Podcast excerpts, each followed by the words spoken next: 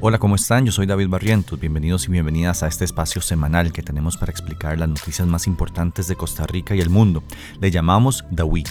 Si quieren apoyar este proyecto de periodismo independiente, pueden hacerlo siguiendo todas nuestras redes sociales, compartiendo este podcast y también en www.patreon.com slash lauratica. Hoy hablaremos de plagios a un proyecto del PAC que presentó el liberal progresista, también de una propuesta absurda para el proyecto de jornadas de 12 horas, mentiras de la diputada Pilar Cisneros sobre el financiamiento de su partido, una sentencia de la Corte Interamericana de Derechos Humanos en contra de Costa Rica y algunas cosas más. Iniciemos. El Partido Liberal Progresista está plagiando proyectos de ley del PAC. What? El PLP presentó un proyecto de ley para penalizar el acoso predatorio. ¿Eso no existe allá? Sí, como les comenté la semana pasada, ya existe un proyecto con ese fin, el 22804 del PAC y otro, el 22808 del Frente Amplio. Le preguntamos a su proponente, la diputada Katia Cambronero, por qué no le dieron trámite a alguno de los dos que ya existen. Ambos tienen informes técnicos eh, negativos ¿verdad? Uno básicamente por un tema de conectividad y el otro porque no queda claro la tipificación del delito. Nosotros consideramos que esto no debe ser una fábrica de proyectos, revisamos estos proyectos de ley porque la intención más importante es tener tipificado este delito. Em, y consideramos que era mejor la construcción de los proyectos de ley. Sin embargo, cuando le dijimos que el texto no cambia sustancialmente por el fondo, sino que proponen básicamente lo mismo y no arregla lo que supuestamente arreglaba, nos confesó que presentaron su propio proyecto porque no iban a aprobar uno del PAC o del Frente Amplio. Ninguno de los dos proyectos anteriores, uno del Frente Amplio y otro de Acción Ciudadana, eh, iban a ser aprobados porque fueron presentados por esos partidos, digamos, y, y, por eso ustedes deciden presentar este proyecto que tiene una viabilidad política diferente, que sí la tiene y que sí podría ser aprobado. ¿Estoy entendiendo bien? Eh, sí, exacto. Y es aquí donde a mí me da cólera, la verdad. Aparentemente es mucha la mezquindad que a las diferentes fracciones les impide aprobar un proyecto de ley del PAC, a pesar de que ya ese tiene consultas hechas, texto sustitutivo y otro montón de cosas. Es decir, ya ha avanzado y no tiene que iniciar el proceso de cero. Es hasta incluso contradictorio con el discurso de eficiencia del Estado poner a la Asamblea a tramitar un proyecto nuevo cuando ya existe algo que hace exactamente lo mismo. Dios mío, superen al PAC, en serio. Ese partido está peor que Don Ramón cuando el señor Barriga le cae encima. Están más peleados allá adentro que la familia real, ya. Y lo peor es que luego de comparar ambos textos nos dimos cuenta que el proyecto de liberal progresista tiene partes que son copiadas textual o casi textualmente del proyecto del PAC. En Twitter les pusimos las fotos comparando los textos para que lo vean por ustedes mismos. Sobre esto la diputada dijo, si hay que revisar si son muy similares, no te, tendría que verlo porque no lo, no lo tengo aquí en la mano en este momento, pero tendría que verlo. Como que el PLP quiere lavarse la cara en materia ambiental, porque ahora están reciclando proyectos de ley.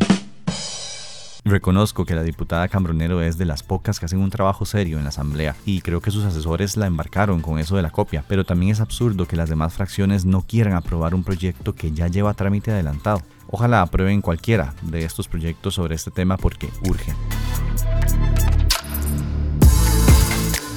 Esta semana se aprobó crear una comisión especial en la Asamblea para que investigue el financiamiento de los partidos políticos en las pasadas elecciones. Esto fue una insistencia del Frente Amplio y tomó más fuerza luego de que el tribunal dijera en un informe que el Partido Progreso Social Democrático tuviera dos estructuras paralelas de financiamiento y que el audio del ahora vicepresidente así lo confirmara. ¿Adivinen quiénes votaron en contra? Obvio, la bancada oficialista y la bancada oficialista 2.0. Nueva República. Los dos que tienen rabo que les majen. Progreso Social, por lo que les acabo de decir, y Nueva República porque aún siguen siendo investigados por las bolsas de dinero que llegaban en 2018. Sin embargo, quiero resaltar acá el discurso manipulador de la diputada Pilar Cisneros, que en el programa Nuestra Voz se dejó decir esto. Con respecto a la famosa comisión para investigar eh, la finanza de los partidos políticos.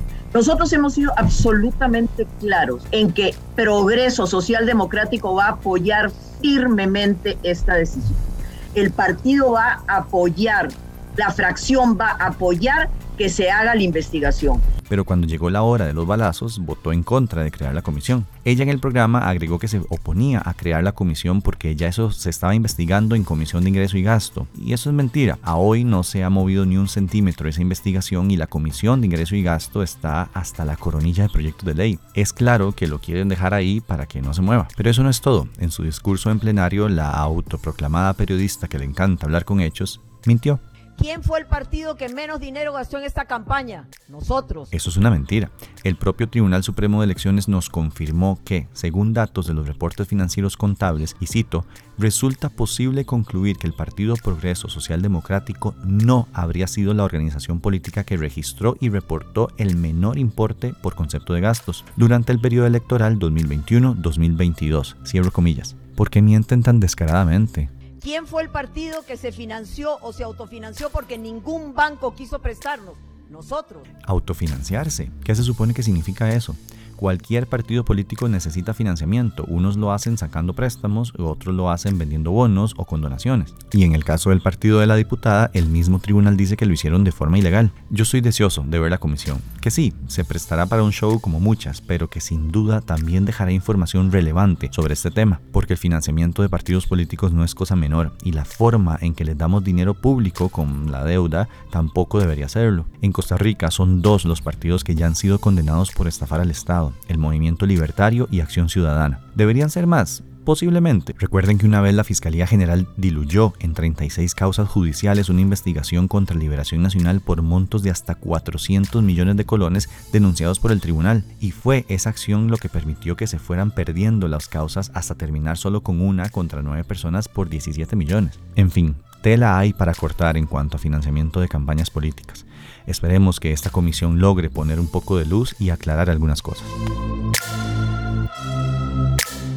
Hay un proyecto de ley en la Asamblea Legislativa que busca legalizar las jornadas 4x3. Estas serían jornadas en las que una persona trabajaría 12 horas al día durante 3 días a la semana y tendría 4 días libres. Hoy usted ya puede trabajar hasta 12 horas al día. Se supone que excepcionalmente, pero luego de las primeras 8, las otras se las tienen que pagar como horas extra. Con este proyecto, esto se eliminaría y usted trabajaría 12 horas sin el pago de esas extras a cambio de un día libre más a la semana. El gobierno quiere y ha presionado para que se apruebe este proyecto sin tener tanto éxito hasta el momento. Esta semana, la ministra de Trabajo, Marta Esquivel, dijo como gran cosa que van a proponer un cambio al proyecto para desentrabarlo en la Asamblea, ya que se encuentra bloqueado en gran medida por el Frente Amplio. Hoy, en la jornada de 12 horas diurna, el proyecto estipula que la persona trabajadora tendría una hora y media de descanso, por lo que el tiempo efectivo de trabajo serían 10 horas y media. El supercambio novedoso que plantean desde el gobierno es reducir media hora el tiempo de descanso. Lo vendieron como una gran disminución de la jornada laboral semanal, pero están proponiendo hacer eso quitándole tiempo de descanso a las personas durante una jornada de 12 horas. Es decir, usted entraría a trabajar a las 8 de la mañana y saldría a las 7 y 30 de la noche y solo tendría 60 minutos de descanso. Y ahí va a tener que merendar, almorzar, intentar descansar algo y tal vez le dé tiempo de orinar. Tal vez.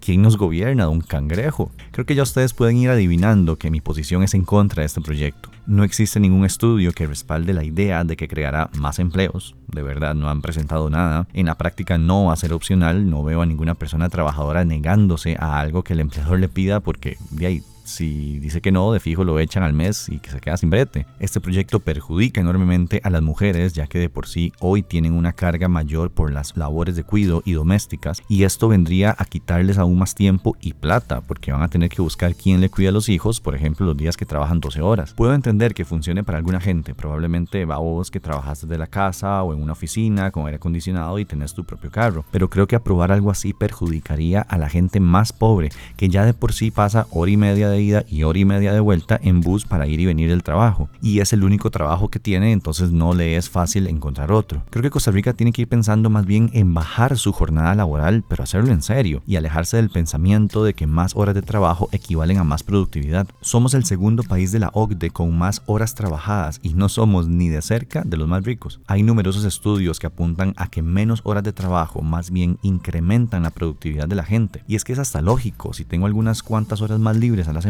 podré hacer cosas que me gustan, como por ejemplo hacer ejercicio, sacar al perro, compartir con mi familia, amigos, y eso sin duda me hará una persona más feliz, y una persona más feliz de fijo es más productiva. Es un ganar-ganar. En fin, así está la cosa con las jornadas 4x3 en Costa Rica. ¿Ustedes qué piensan? Pueden enviarnos mensajes en Instagram o Twitter hablando sobre el tema. Esta semana la ministra de Salud Jocelyn Chacón tuvo su interpelación en el plenario. Mentiras, datos falsos, información a medias y una clara incapacidad para ejercer su cargo fueron parte de lo mostrado por Chacón. Tenemos un episodio especial dedicado a este tema. Vayan a escucharlo, cuando terminen este, obvio. El presidente firmó esta semana el reglamento para el aprovechamiento del cáñamo industrial y esto es una excelente noticia.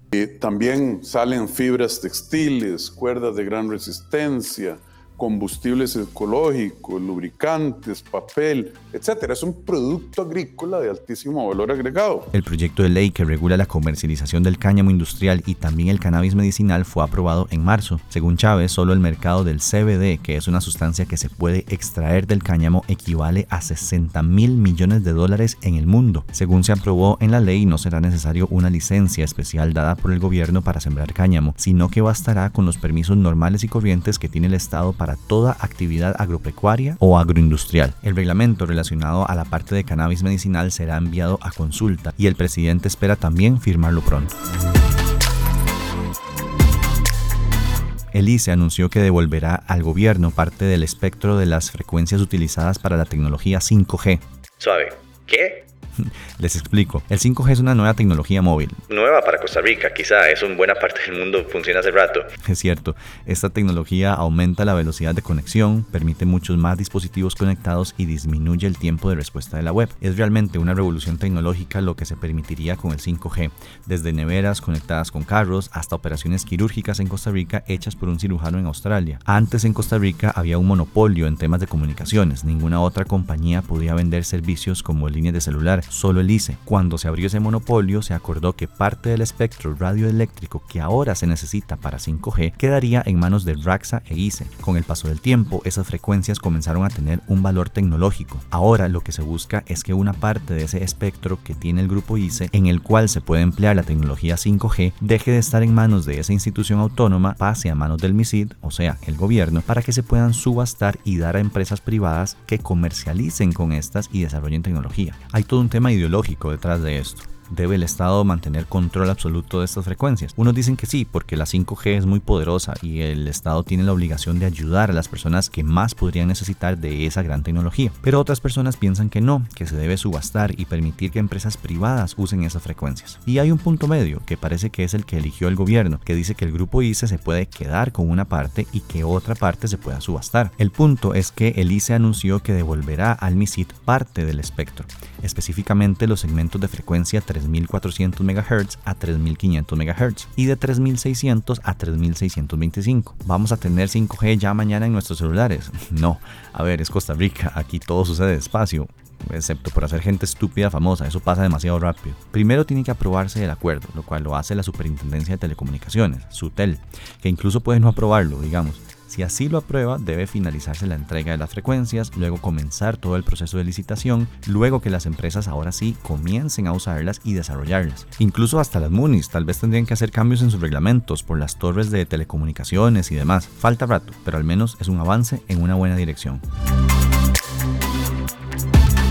Otra decisión en la dirección correcta es la disminución de la base mínima contributiva que hizo la directiva de la Caja Costarricense del Seguro Social. La base mínima contributiva es un monto mínimo de contribución de patronos y trabajadores a la caja, tanto al seguro médico como a las pensiones del IBM. Hasta ahora, las personas trabajadoras que laboran medio tiempo tenían que cotizar como si su jornada fuera completa a un salario mínimo. Por ejemplo, si yo trabajaba medio tiempo por 200 mil colones, tenía que cotizar como si ganara unos 300 mil colones. Álvaro Ramos, presidente de la caja, explica. ¿Cuál es el inconveniente de esta disposición?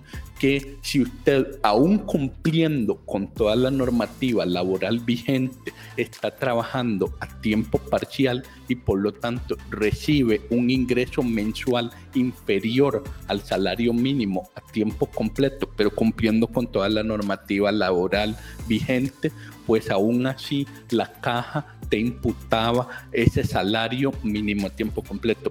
Esto hacía más caro formalizar a una persona trabajadora, y esa es una de las razones por las que hay tanta informalidad en Costa Rica. Una de las razones, no la única. A partir de 2023, los patronos podrán contratar gente y pagar el seguro social con una base mínima contributiva de unos 150 mil colones, es decir, 50% menos que la de hoy, pero será escalonado. La reforma anunciada propone rebajar la base mínima contributiva a personas trabajadoras menores de 30 años que ganen menos del salario mínimo, así como reducir lo que pagan los patronos. El presidente de la caja dijo que primero arrancarán con ese grupo de personas y luego poco a poco se irán incorporando otras edades. Y es que según datos del INEC para abril de este año, la población ocupada con un empleo informal fue cerca de 933 mil personas, de las cuales 356 mil son mujeres. Del total de personas con empleo informal se estima que 488 mil son trabajadoras independientes y 450 mil son personas asalariadas. Esta reforma planteada también aplicaría para personas trabajadoras independientes.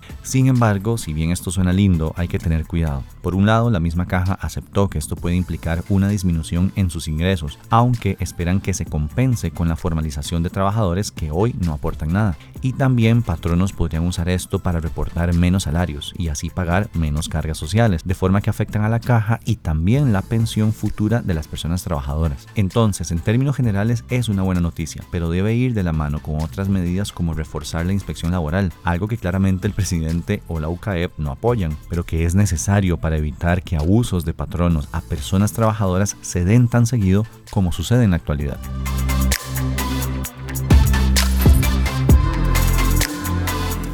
La Corte Interamericana de Derechos Humanos condenó a Costa Rica por violentar la libertad de expresión de dos periodistas y, aunque puede sonar como una condena que calza perfectamente con este gobierno, no lo fue, sino por algo que sucedió en 2005. Resulta que los periodistas Ronald Moya y Freddy Parrales trabajaban para La Nación en ese momento y publicaron una noticia sobre una investigación contra jefes de la policía en la zona sur del país relacionada con contrabando de licores. Uno de los jefes de la policía demandó a los dos periodistas y también a La Nación. En el proceso judicial los demandados fueron absueltos de delitos penales como injurias o difamación, pero se les mantuvo una condena civil para pagar 5 millones de colones. Fue por esta condena civil que el medio llevó el caso a la Corte Interamericana y esta falló en contra del Estado costarricense, es decir, nos condenó. La Corte dijo que la noticia era una pieza informativa y correspondía al criterio de interés público. Ahora Costa Rica deberá pagarle a los periodistas una indemnización de 20 mil dólares a cada uno.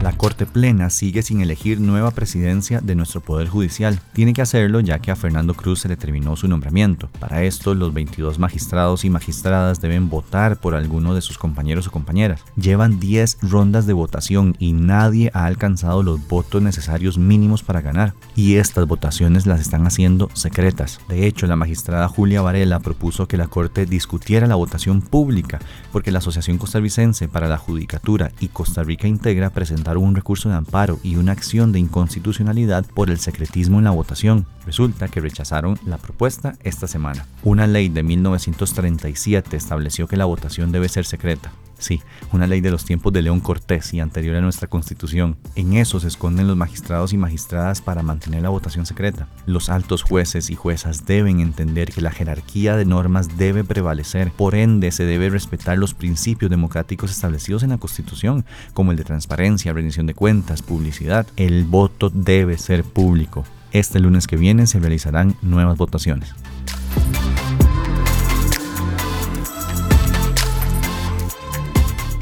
En el mundo murió la reina Isabel II de Inglaterra, y eso es lo más que me oirán decir. Sinceramente, a pesar de que reconozco la relevancia política que tuvo la reina durante sus 70 años de reinado, yo soy más del team eliminen las fucking monarquías y dejemos de rendirle pleitesía a este tipo de personas. Además, el legado de la reina no es como muy lindo cuando volvemos a ver su pasado en países como Yemen o Kenia, donde hasta por los poros salió su colonialismo y racismo. Entonces, bueno, ahí tienen la noticia. Murió la reina.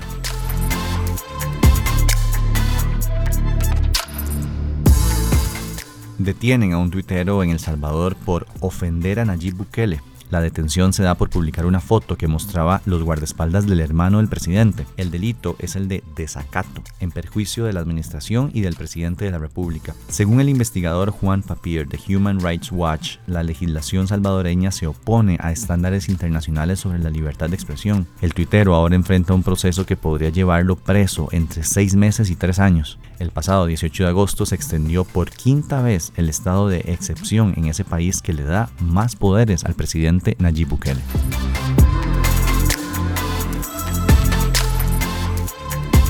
Esto fue un resumen de algunas de las cosas más importantes que sucedieron la semana del 5 al 9 de septiembre en Costa Rica. Recuerden que pueden seguirnos en todas nuestras redes sociales, arroba y también pueden apoyar este proyecto de periodismo independiente en www.patreon.com slash lauratica.